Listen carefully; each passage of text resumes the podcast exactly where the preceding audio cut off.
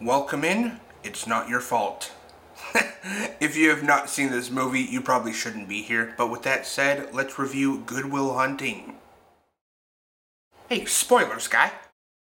I may drop an F bomb or two in this episode just out of direct influence of Bostonians. I attribute this film heavily in educating me and preparing me for film school. I watched this about a year prior to film school, and this movie showed me that writing a script and producing it is possible, even just as a, a regular Joe wanting to do it. There are so many other ways to articulate that better, to better articulate that writing a role for a famous Hollywood comedian and actor, you all should know who I'm talking about, and actually casting him and winning him the Oscar, all of that is possible, proven by this movie. Matt Damon, Ben Affleck wrote this film in college. I'm sure that it spanned more than just their college years. It was a long writing process. Gus Van Sant was the director that they decided on after a revolving door of directors basically looking in on the project and going, eh, I do believe Robin Williams was in mind f- since the early stages of writing the script for this role of Sean. If that's true, let's just pretend it is. They chased him for a role that he didn't ideally fit, almost like Michael Keaton getting cast for Batman, and everybody doubts him. They're like, "What? That guy?" And then he aces the role, owns it, make it, make it, what? Makes it his, and becomes iconic and legendary in that role. Matt Damon as Will, Ben Affleck as Chucky, Robin Williams as Sean, Minnie Driver as Skylar, Stellan Skarsgård as Lambeau. All first names, just first names. Except for Will Hunting.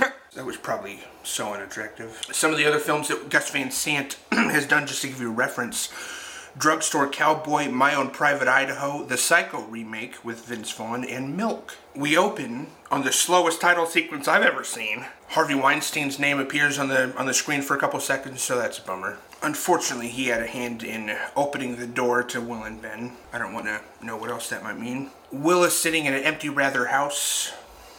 One more time. One more time. Will is sitting in a rather empty house. Chucky arrives, knocks on the door. He's there to pick him up. This comes back later cut to Professor Lambeau speaking at his school, naturally we assume that this is where they're headed.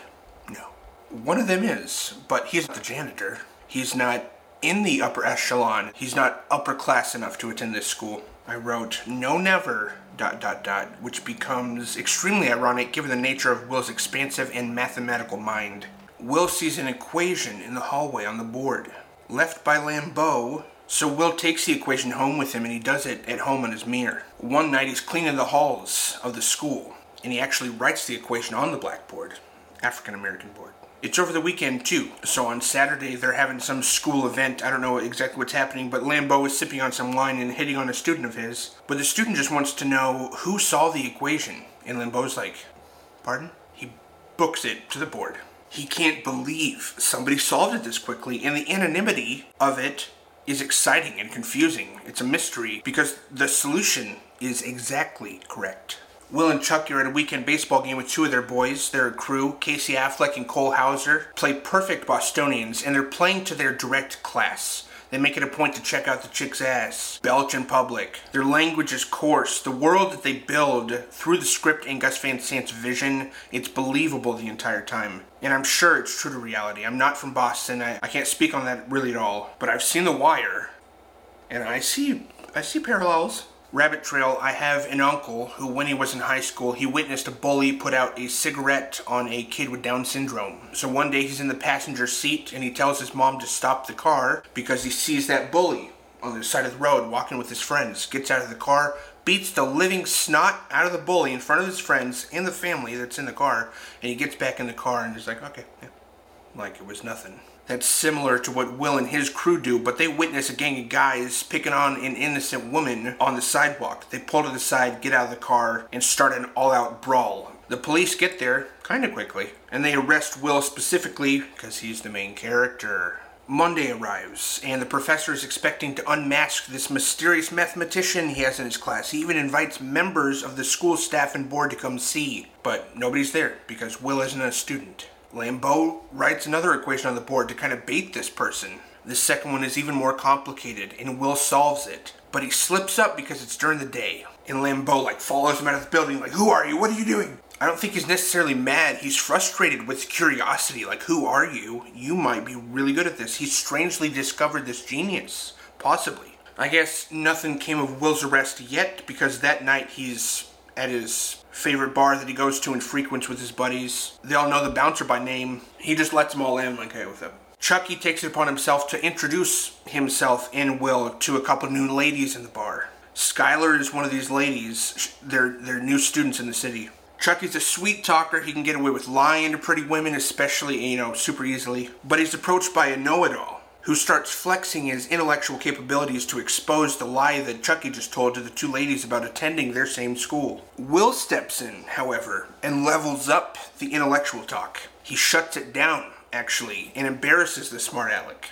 Will verbally traps this guy by calling him out when he starts pawning off somebody's own quote as his own thoughts. Will knows the book and page number that he's quoting from. He's showing him that if it's a game of wits, the dude's already lost. I guarantee you that Will also has a physical advantage over this guy, too. In an attempt to clap back at Will, this dude pulls the class card, says he'll have a degree, and Will's going to be making his family fries or serving his family fries. Will offers to step outside and finish the conversation. And the guy's like, nope, we're good, we're fine. This ends that. Skylar approaches Will 45 minutes after that, going, I've been waiting for you to come talk to me, and now I'm tired and I have to go to my dorm. She loves what she just saw, and even gives him her number, even though she's on her way out. For Will to have done that, shut down the debate and protect his friend like right in front of her and never even address her, that's usually what that's for, is to impress her, turn and talk to her. But he doesn't do that. That's interesting. He waits for her to come to him. Will finds the guy with the bar, slaps his hand with the written phone number on the window. Yeah, do you like apples? Yeah. How do you like them apples? Freaking iconic, guys, I'll say. Lambeau is still trying to solve this mystery. Who is this genius? He gets a lead and follows it to a maintenance shop or some warehouse. It is a maintenance shop where the managers give him Will's card. Not just any card, it also provides information to his parole officer. Shifting the professor's eh, perspective a little bit because he doesn't quite know how to take that. Uh, uh, uh. But I think the troubled genius is not a new concept to him, and it really shouldn't be. Will hadn't shown up to work that day because of his court date. Lambeau shows up there, so he must have got the information from the parole officer. He kind of sneaks in the back, sits down, and Will is representing himself stating the law books verbatim, showing the professor that he clearly knows more than just math. The judge reads off his rap sheet in front of the court. It's loaded with assault, mayhem, theft, resisting, impersonating an officer. He grew up in foster homes, suffered from extreme physical abuse. In those places, his bail is denied and a bond set at $50,000 and he goes to jail for a little bit. His one phone call, Skylar. Luckily, she's studying law at school. Convenient. She may be able to help. Help comes quicker than Will expected, though, in the form of Professor Lambeau, who sits down with him in an interrogation room and explains that he's spoken to the judge, who has agreed to release Will under Lambeau's supervision, right? Yeah, supervision. There are two conditions. One being that he assists in this extremely complicated math, done at such a high level that it challenges the professor, but hardly challenges Will. The second condition is that he attends therapy sessions regularly. It starts out well on the math side, but not at all on the therapy front. Will is gifted and cursed to extreme lengths. He does his research and even reads books published by the therapist that he's visiting beforehand, so now he's informed on who he's speaking to. He uses this to his advantage and just messes with the therapist finding their weak spots and exploiting them for his own entertainment. He doesn't want to do this. So he pushes the therapist overboard and makes them cancel the session. He makes it their decision to shut it down. Total manipulation there. He takes none of it seriously. Sky rockets in flight. Lambeau is frustrated. They can't make progress forward if both conditions aren't being met satisfactorily. He has an idea though. He knows a brilliant therapist just so happens they used to be roommates. It's Sean. They have a long and complex history. Sean is caught off guard by the sight of Lambeau in his classroom all of a sudden. He makes an introduction to the class. This is Jerry Lambeau, mathematical genius, Pulitzer Prize winner, whatever. He states all of his highest accolades. We come to find out some, or at least one of these accolades, should have gone to Sean, which is where a lot of the bitterness comes from between Sean and Lambeau. The, the professor's there to convince Sean to see Will Hunting. You staying with me with the names? He says his intelligence is unparalleled, but he's a bit defensive. what solidifies it for Sean is that Will and he, Will and him, are from the same neighborhood. And Sean likes the sound of a genius from Southie, being South Boston. So he agrees to meet him. In the next scene, Will descends the stairs just before meeting Sean. Lambeau's there too, and he says, before Will enters the room, it's like a poker game with him. You can't show him what you've got. Don't show him your cards. I would have described it like a chess game, but I think poker is a better suiting term for it. Will enters, has a seat, owns the room naturally. Sean takes the power back a little bit by asking Lambeau and his assistant to leave the room. They do, they oblige. It's now just Will and Sean. Things are cordial for two seconds, maybe. Will asks Sean about all the books on his shelf, whether or not he's read them. Sean says, of course, he had to. Will stands up and he approaches the shelf to take a closer glance at the book. He criticizes the book and the class of people who read those books. He likes a SIG. Sean comments on it. The conversation turns to health. You bench? I do. What do you bench? 285. What do you bench? I always found it funny that Will doesn't respond right there. 285 seems like a lot for Sean, and I don't know, I don't bench. Will either knows that Sean is lying to him, like just messing with him, or he's actually impressed by the number. He sits back down for that health part. He stands back up and looks at a painting. He walks over to it. He's just all over this room. He's trying to come out on top with each topic that they're just rolling over onto. He can't find a weak point yet until he points out that painting. He starts off by making comparisons about the painting, which is a man in a rowboat lost at sea. He makes comparisons to Sean being that person. Will says something about marrying the wrong woman. Sean reacts strongly. Bingo! found a weak point. Oh my gosh. And after the 10 years now, it's been 10 years since I first saw this movie. I've seen it several times since then. I never quite got. When Will finds that weak point, Sean's back there, painting's right here. Will takes a puff of his cigarette, and the lighting on him is almost like the angel singing or a light bulb moment, but done visually instead of with any sound. He even goes, ah because he's figured it out. Ah. He turns back around and he goes, That's it then. You married the wrong woman. But I think those are two unrelated sentences. That's it then is like, Ah, I found your weak spot. As opposed to, Oh, you married the wrong woman. Because that part is actually not correct. We come to find out that Sean's whole life was this woman, was his wife.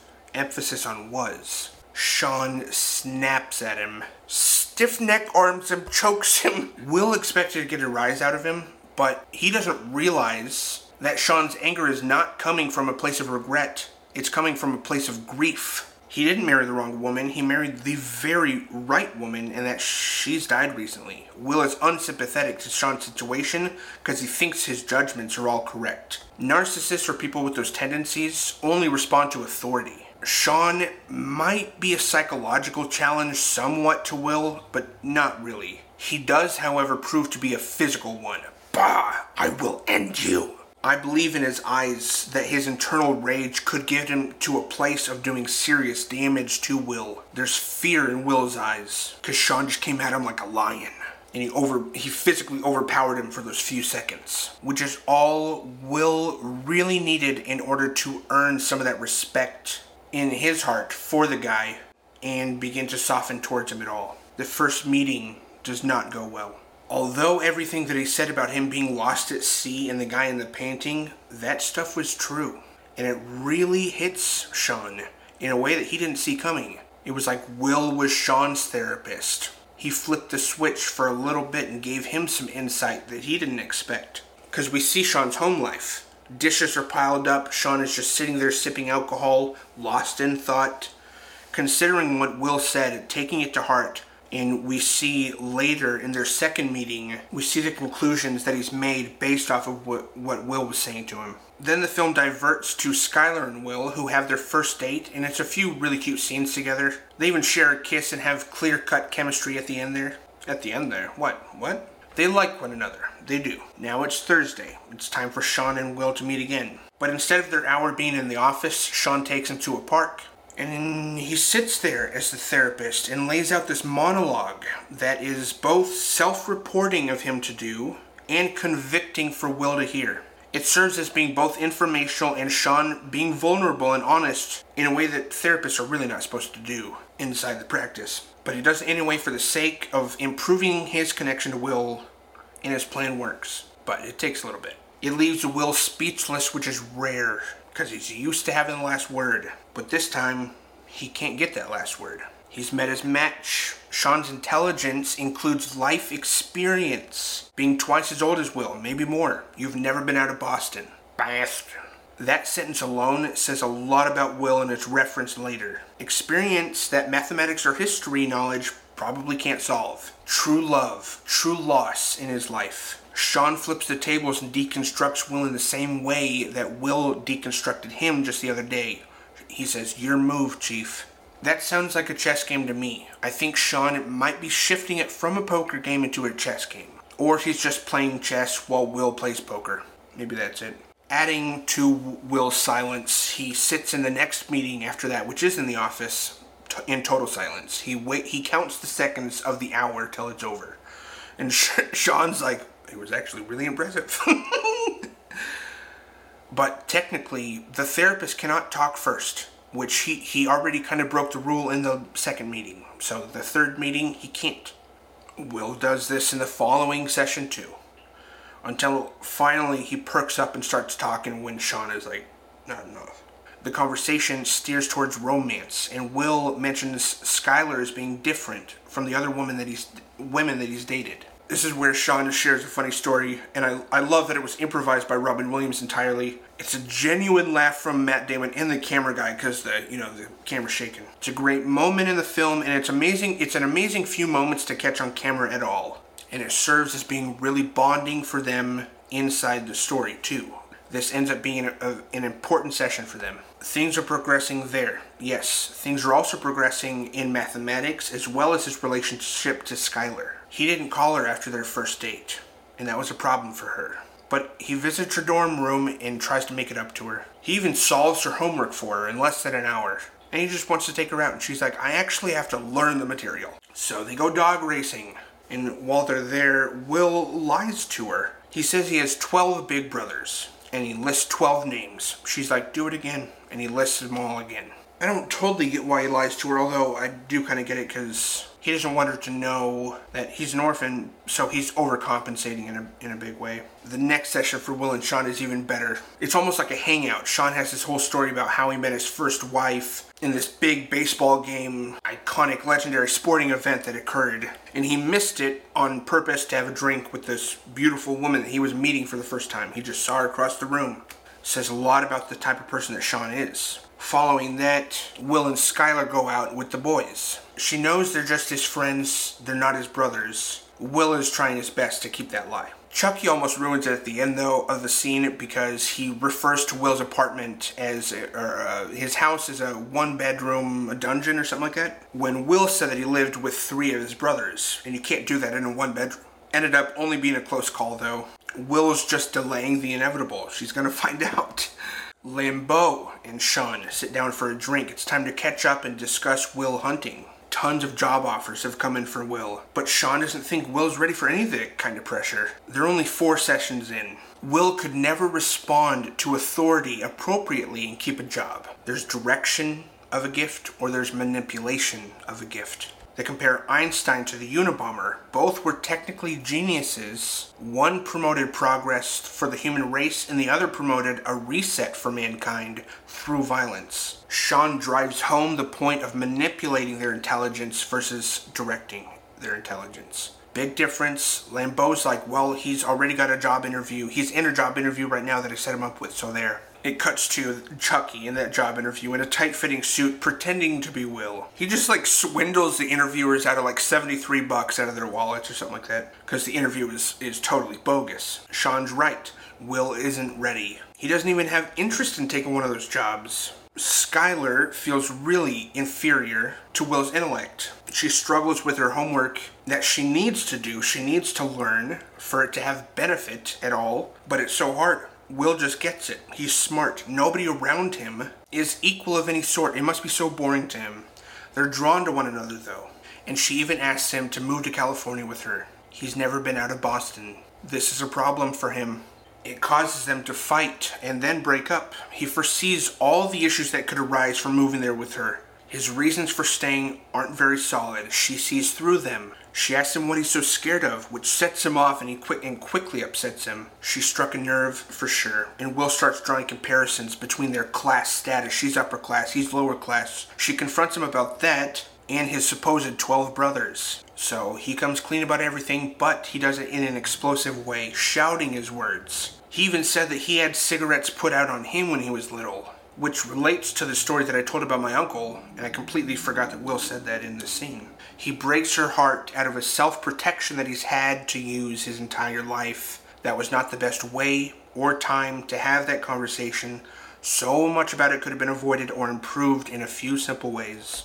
That relationship has now broken. Things come to a head with Lambeau and Will next. Will is so tired of explaining what feels like basic math to him to his own professor, who is struggling to even comprehend it because of how complex it really is. It's not easy to anyone, really, it's except for Will. He's so frustrated that there's nobody that can see what he sees. He feels like he has to constantly condescend and convince people that the math is right and why it's right. It's an open wound for the professor, though, because of how inferior he already feels to Will. When Will sets the equation on fire, just by the way that Lambeau runs to it and puts out the fire, you know that he could never replicate or recreate this. The written equation. It belongs in a museum, almost. It drives him nuts to see Will just throw his gift away and just go drinking at bars every night. Will goes to a job interview in person this time. This was pre Zoom, guys this interview is for the NSA, and the guy says to him, the question isn't whether or not you should work for the NSA, it's why shouldn't you work for the NSA? and Will goes, okay, well, let me try to respond. And he goes on this whole monologue that's probably longer than a page, laying out this whole hypothetical scenario full of reasons of why he wouldn't want to work for them. This smash cuts to Sean's office where Phil Phil's not a character. Will is finishing up his monologue. Sean responds to it by asking him who actively challenges him in the way that a partner does and should. What does Will want to do? What do you want out of life? Nobody's confronted him with this question yet. He says, I didn't ask for this intelligence. There's honor in bricklaying, building someone's home, fixing someone's car. Will lists his current jobs, but he leaves one out. Sean calls him on that one. He goes, out of all the places you could be janitor, you travel 40 minutes by train to be the janitor of the highest technical college possibly in the country. He knows that Will wants to use his gifts for good, or at all. But right as Sean starts to press that button, Will turns it into a joke. He deflects the point that Sean is making, and they get into an argument. Things have now come to a head with Skylar, Lambeau, and Sean. Sean Straight asks him again, What do you want to do? And Will has no answer. This movie breaks the screenwriting rule of the character at least knowing what they want to do. what are his motivations? Or what does he actually want? What he does actually want, which is a normal life, isn't in his best interests or in the best interest of the technical world, which comes secondary. His mathematical discoveries could be as big as Einstein's, possibly, potentially. That's so interesting. He wants a normal life, and everybody around him is saying, No, dude. They're all trying to convince him to want something better for himself that's not like most movies. The last real person in Will's life right now is Chucky. That's about it. Maybe it's by design. Chucky has some harsh words for Will too, in the way that's eye opening to him. Will had never considered Chucky's point of view. This is a quote from the movie, it's a little vulgar. Chucky's like, if you're still working here in 20 years, watching Patriot games, working construction with me, I'll fucking kill you. Will's like, wait, what? And finally, what everybody has been saying to Will starts to break through his thick skull. He had to ruin three relationships to get to this fourth person, who is the longest standing person in Will's life. The other three of them are, are brand new. He's just met these people. What Chucky says breaks through. And it's that all these other people are sick of watching Will flush his gift down the drain every day that he works one of these mediocre jobs, day in and day out. He's, he's technically depriving the world of this newfound knowledge by not pursuing a life of mathematics. You know what I meant there, mathematics. Chucky wants to show up to Will's house one day to pick him up, and for Will not to be home. No goodbye, he just left the city. And this sounds so strange to Will. I remember going, What are you talking about the first time that I watched it? But it makes sense. Chucky obviously has the same phone number. Will's Will can reach him at any point from California. Lambeau is desperate to re- reel Will back in, but Sean argues against it. Their history gets dragged up, and Lambeau even admits that he has the medals, but Sean was always the smarter out of the two of them. Sean just made an active choice not to pursue that life and pursue a life of love and helping others to see. Will walks in on the mid argument, but I think it helps to see Sean arguing his case for him to Lambeau. There's now something that, that Lambeau isn't getting that Sean and Will are trying to break through his thick skull. Will and Sean are able to reconcile because of this, and they even relate on certain ways that they were beat and abused as kids, each of them. Sean has to repeat, it's not your fault. It's not your fault. Relentlessly, over and over, until it breaks Will down, causing the ultimate breakthrough in Will's mind so far. He found a real solution to one of life's equations that he could just never answer. Why he's been alone his whole life. And his deep sob into Sean's shoulder has always resonated with me. I think it probably made me more emotional last night watching it than the than any other previous time that I've watched it as a 28 year old with more life experience since my previous viewings. It's been a couple years since I've seen this, but there's no real point I'm making there. Huh? Will takes two job interviews. He decides on one of them. He has his last session with Sean. He's legally a free man now. No more probation or anything. So he chooses instead to move to California and pursue love similarly to Sean's big life decisions too. He only really makes this decision though when his crew, his friends, they buy him a new vehicle. It's not new, they threw it together, but he has a car, and that solidifies for him freedom.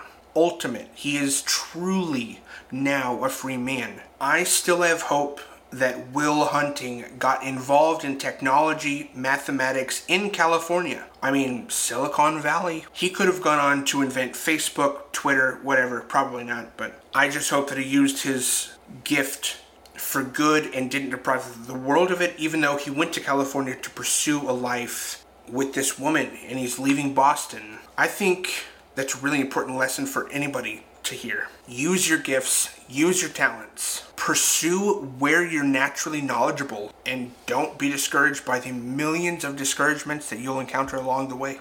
That's my review of Good Will Hunting. Anything else I have to say to it would probably just be from the IMDb's trivia page. Anyways, bye guys. Thanks for watching.